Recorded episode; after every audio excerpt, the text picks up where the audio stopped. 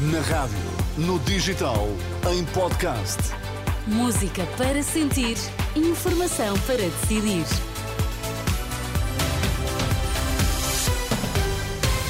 É mesmo à informação que vamos, a edição da Uma Hora. Vamos saber o que temos em destaque. Boa noite. 15 mil polícias destacados para travar bloqueio de agricultores a Paris. Por casos suspeitos de corrupção na Madeira, começam a ser ouvidos esta segunda-feira em primeiro interrogatório judicial.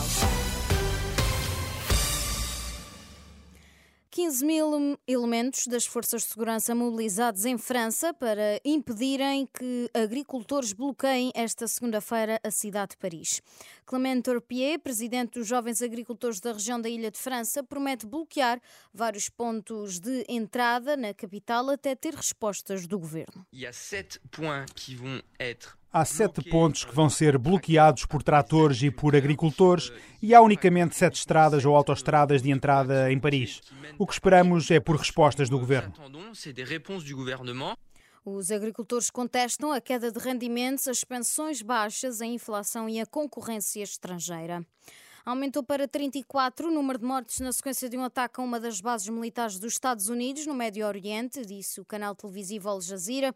Segundo outra fonte do canal televisão, Washington está a trabalhar para identificar o grupo armado que executou o ataque. Anteriormente, o Serviço de Imprensa da Casa Branca publicou uma declaração do presidente Joe Biden que afirmava que em, no dia 27 de janeiro, três militares americanos tinham sido mortos e muitos ficaram feridos como resultado de um ataque de drones às forças americanas estacionadas no nordeste da Jordânia, perto da fronteira com a Síria.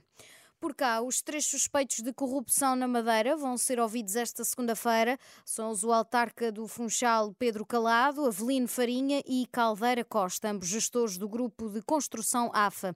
Entre as suspeitas estão os crimes de corrupção, participação económica em negócio e abuso de poderes e tráfico de influência.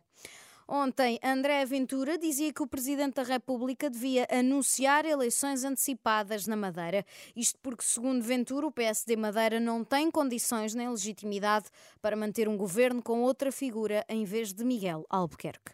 Não há de facto outra solução senão a realização de eleições logo que possível na, na região autónoma da Madeira. Miguel Albuquerque e o PSD Madeira não têm nenhuma legitimidade para continuar à frente do governo, nem terá nenhum nome por eles indicado, uma vez que não foi sujeito ao voto popular. Novos factos nas últimas horas tornam ainda mais urgente e enfática esta necessidade.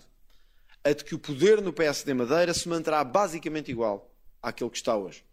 Isto significaria, perdoem-me a repetição, que o novo governo mais não seria do que um fantoche do PSD Madeira que se manteria em funções nesta mesma situação, com as mesmas personalidades, com os mesmos interesses, com os mesmos factos. Palavras do presidente do Chega. Quem procura um primeiro-ministro que diga sim a tudo não o vai encontrar no PSD. O aviso foi feito por eh, Luís Montenegro, presidente do PSD, que no encontro da Aliança Democrática no Luso não se comprometeu em responder às reivindicações dos polícias, dos enfermeiros ou dos oficiais de justiça. Se aquilo que procuram é um primeiro-ministro que vai responder que sim a todas as reivindicações, se é esse primeiro-ministro que procuram, eu não sou esse primeiro-ministro. Porque isso não é governar. Assumir agora, a cinco ou seis semanas das eleições, dar razão a todo o caderno reivindicativo destas pessoas. Eu peço muita desculpa, mas quem quiser governar assim o país vai ter que escolher outra opção, porque nós não somos essa opção. O presidente do PSD, Luís Montenegro.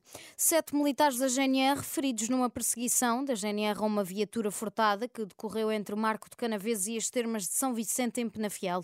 Os ocupantes da viatura, dois homens e uma mulher, foram detidos depois de terem posto em fuga a pé após terem abalroado viaturas da GNR e de terem batido noutra viatura. Yeah.